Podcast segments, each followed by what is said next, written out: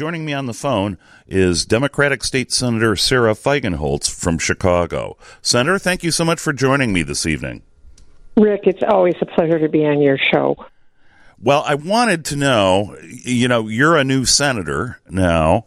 Um, this had to be kind of a very strange environment. And for people that weren't closely following what was going on, uh, this was probably as strange a convening of the legislature as the state has ever seen.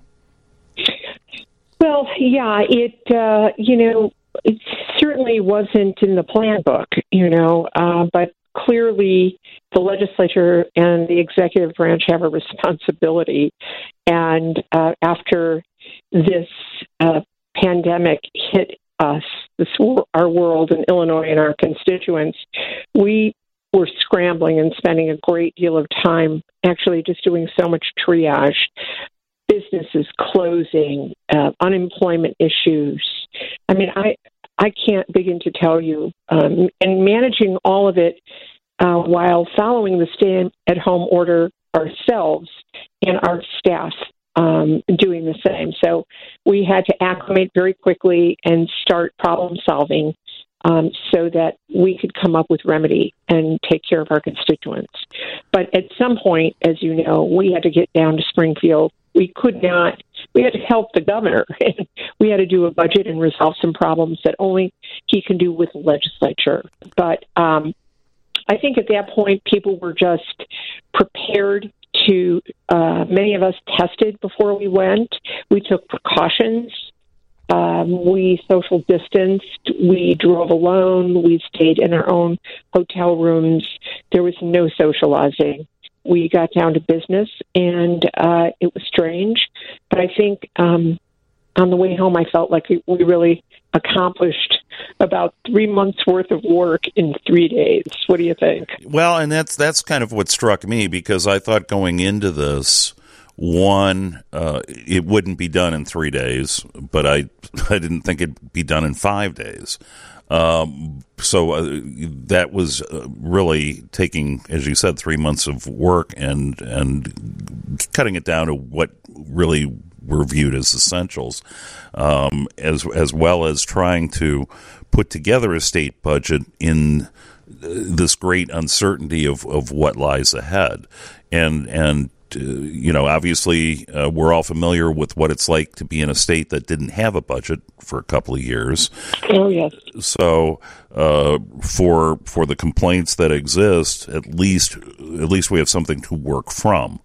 Uh, but that having been said, you know, there's still a great deal of uncertainty. The fact of uh, borrowing up to $5 billion from the Federal Reserve, uh, granted at, at, at, at, low interest, but nevertheless, that kind of borrowing for a state, not great credit rating as it is, uh, and then kind of what's Washington going to do? Because whatever they do, and eventually everybody thinks they will do something, but eventually that money for states would be used to repay the loan. I mean, it, it's it's still kind of a question mark out there. Well, you know, I, I think you know when you think about uh, the CARES Act, it was put uh, the the opportunity to borrow was an agreement between Pelosi, Mitch McConnell, Donald Trump. They all thought it was a good idea.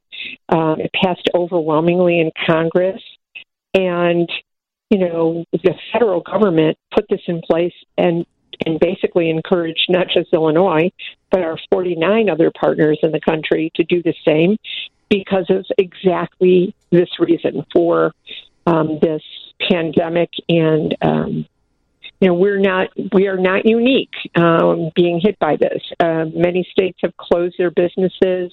They have taken education remotely.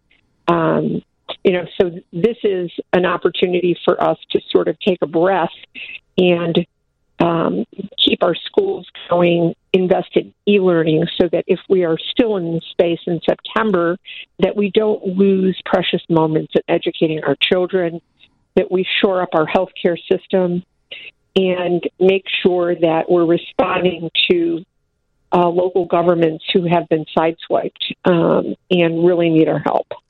And you might have heard my question to the governor this morning, or or even to uh, Republican leader Brady about uh, local governments. And to me, I think that that yeah, they're they're getting back. Uh, uh, about 125 million extra from the uh, state share of the income tax.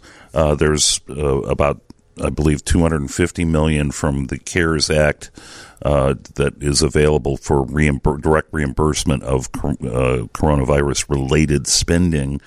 Um, but after that, uh, you've got you, you, have a state government that's you know spending like crazy to deal with this uh, unfortunate mm-hmm. epidemic, but you have local governments that are spending that way. And you know, uh, as far as what I hear from not, not just Chicago, but when you talk to people in Peoria, Rockford, whatever, uh, Brad Cole from the Muni- Municipal League, you've got municipalities looking at laying off these uh, frontline uh, first responders.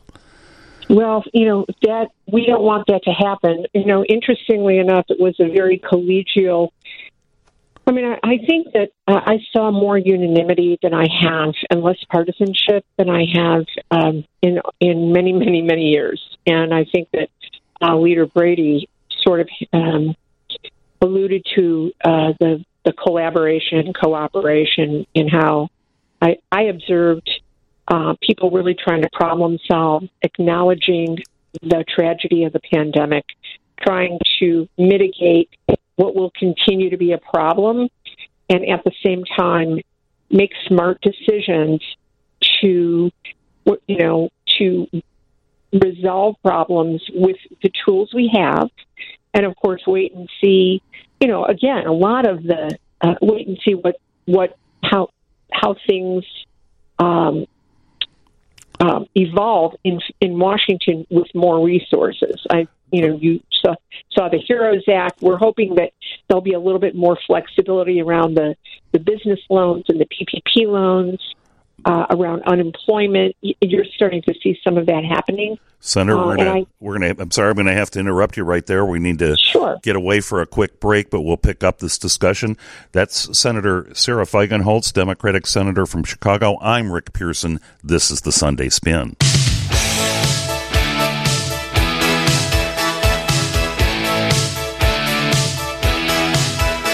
Its magic might be an appropriate uh, bump here for uh, what the Illinois General Assembly accomplished in its uh, extended spring special pandemic session. On the phone with me is Sara Feigenholtz, Democratic State Senator from Chicago. Um, just, just real quick, when you touched on, on, on kind of a collegiality, maybe enforced by the strange uh, things that lawmakers were forced to do because of the pandemic and health rules. But I'm wondering too, is is some of that maybe just a switch from having been in the House to the to the state Senate? No, I you know I, I have always worked across the aisle, and and I know that it certainly seems like there's a lot of partisanship and a lot of bickering going on. But frankly, 98 percent of the time we are working with our colleagues on the other side of the aisle and are like-minded. It's some of it is, you know, we really do get along with them more than people think. each other. We and and this and I have to say this week was really special. I mean, I I felt it was different, and I felt like we all had some very serious purpose. Um, we are not a group. The legislature, people who run for public office and serve, typically are not the retreating type, if you will. Um, you know, they are like Marines. They stay in, they they fight, they want to get to yes. You know, they we're here to protect our constituents from the storm, respond to the needs that they have. And you know, I mean, we we got a lot accomplished on the on the front end. First of all, we made our full pension payment, right? We, uh, you know, Leader Brady said we did the hospital assessment. We came to an agreement on workers' comp.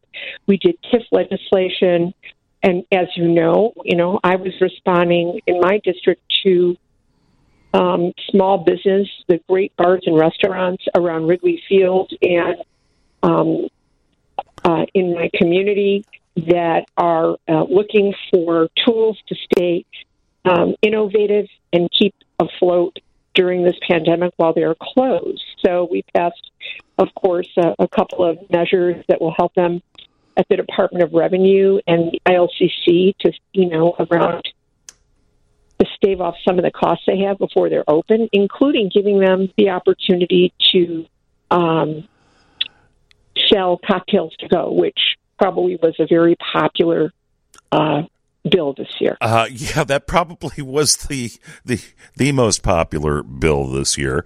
And uh, I, I, mentioned to to Dean Richards this morning, I thought it was you know initially it was kind of like a, a clever idea to try to help. Uh, bars and restaurants out, and then uh, the bar and restaurant uh, community were like, "Yes, please." Uh, you know, we need we need any kind of lifeline we can get. Exactly. It's true. And we're going to watch, hopefully, this week, the mayor and the governor uh, sort of work through the really fine details of what an opening looks like. I think I think that um, we can't talk about things in the context of open or close. Okay, I think that we're seeing that neither we're we're in a place right now where we need to sort of do this in gradations. And people need to follow those rules within those gradations um, for us to be able to do this successfully. I just heard a statistic about Wisconsin, who opened, as you know, very quickly. The bars were jammed with people, and they have just had a spike. And that is something I don't believe any of us want. I know the governor doesn't want it. I know the mayor doesn't want it. And so I think that they're going to do this carefully. Um, having said that, giving an opportunity for bars to, um, uh, you know, innovate and responsibly and safely deliver uh, mixed drinks with all the deliveries that they're doing um, is something that we are going to allow them to do and um, continue to try and give them more tools to stay open while we're trying to figure this all out. Um, and let's not forget, we paid it. So we paid our pension, cocktails to go, and in all the years that you and I have been in Springfield, see, you stole you stole my next question. Come right on, there. I'm going to do it. okay, go it's for mine. it. Give it to me. So, I mean, I know that you have probably been around around the same time as I have, where there was a time when gaming was on was being debated, and the mayor of the city of Chicago didn't want a Chicago casino, or at that time when gambling was being permitted in Illinois, uh, it was boats that left a dock. Remember, and um, I don't think Rich Daley ever wanted any part of it. And, you know, so then Rahm came and um, he we, you saw what happened there. We, you know, the Governor Quinn vetoed it, right? And and then finally we pass. Uh, you know, Lori Lightfoot, literally a year and a week after she became mayor, put it together because she's so prof- she's such a great leader, an amazing, just amazing woman. Um, I don't have to tell you that, and was able to put this amazing deal together, which ultimately results in revenue and jobs and paying our police and fire pension in the city of Chicago so that we can honestly, hopefully, hold our breath and pray that our property taxes don't go up to pay for that. So she has come up with a great solution, and um, it, you saw the vote totals. The part is it was a complete bipartisan um, effort uh, in both the House and the Senate, and um, I am. I never thought I would see it and I am glad it happened on Lori Lightfoot's watch. Well, and and I have to admit, you know, uh, even even these days, when the rumblings about trying to get that uh, uh, tax uh, easing of the tax structure done, I had my serious doubts whether any legislation would see the light of day, particularly, you know, in this kind of truncated special session that we were in and knowing the history of gaming legislation and it becomes a Christmas tree and it falls over of its own weight. Uh, but I think one of the drivers on it uh, was the fact of, as, as is always, is how do you sell a Chicago issue to downstaters? Uh, unless there's something in it for them. And I think that goes back to the original uh, funding scheme of uh, the capital program, the infrastructure program of, of tying uh, state share of casino revenues uh, into helping fund a statewide uh, public works program. Well, not only that, but uh, that's true. We also solved the down a, a downstate problem during the session um, with the consolidation of a, a bunch of pension systems. Remember? Yes. So we and so the Chicago legislators happily put a vote on that, and we're waiting in November to try and try and make this drop this tax that was in the and and we failed to do it. And I feel that you know with the leadership of some of our downstate colleagues, they wanted to help Chicago, and I also think that. excuse me from from this tragedy from this like incredible moment none of us ever thought we would experience in our lives in while we're all floating in uncharted territory here uh, waters that everybody sort of came together and said we got to do this. We we've got a finite number of days here. We have to problem solve. This is going to help chicago. You know this is going to help the hospitality industry who is hemorrhaging the most. You know we had in in in, in Illinois, we have 595,000 jobs in the hospitality industry. Over 300,000 of them have been lost in three months in this pandemic. So, you know, we you know we are a destination. We are a culinary and tourist destination.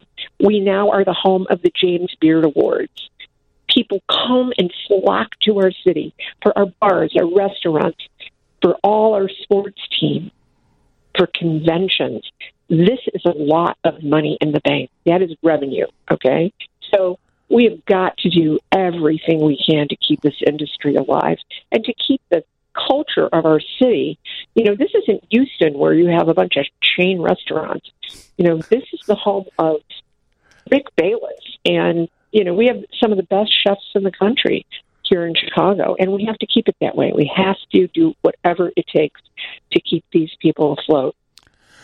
Well, and that's kind of and, and people who've listened to the show, and, and obviously I've had Sam Toia on, and and and I've got you know Michael Jacobson from the Hotel uh, and Lodging Association coming on next. But it's it's like what is what is this city and its cultural appeal and as a convention site, visiting site, hospitality site, what is that going to look like? You know, is there going to be a new mindset, a different mindset of people? Yeah, well, you know, I I think a lot of it. I think a lot of it depends on a vaccine that is effective and available widely. Um, I think it's going to take a long time to build that confidence. And I think that uh, Michael Jacobson is probably going, my constituent, Michael Jacobson, and I have talked extensively about this. I think we're going to start to see how Europe did this and, uh, and bring some ideas that are not necessarily um, on our radar screen yet um, um, to the fore for discussion. I think that this is what we are going to begin. We have to be innovative. We have to reinvent ourselves, and we have to do whatever it takes, short of endangering lives, by the way. But um, there, you you will probably hear some very interesting ideas from Mr. Jacobson in the next segment. I'm that, confident. That's Sara Feigenholtz, Democratic State Senator from Chicago. Senator, as always, thank you so much for joining the Sunday Spin. It's my pleasure, Rick. Take care.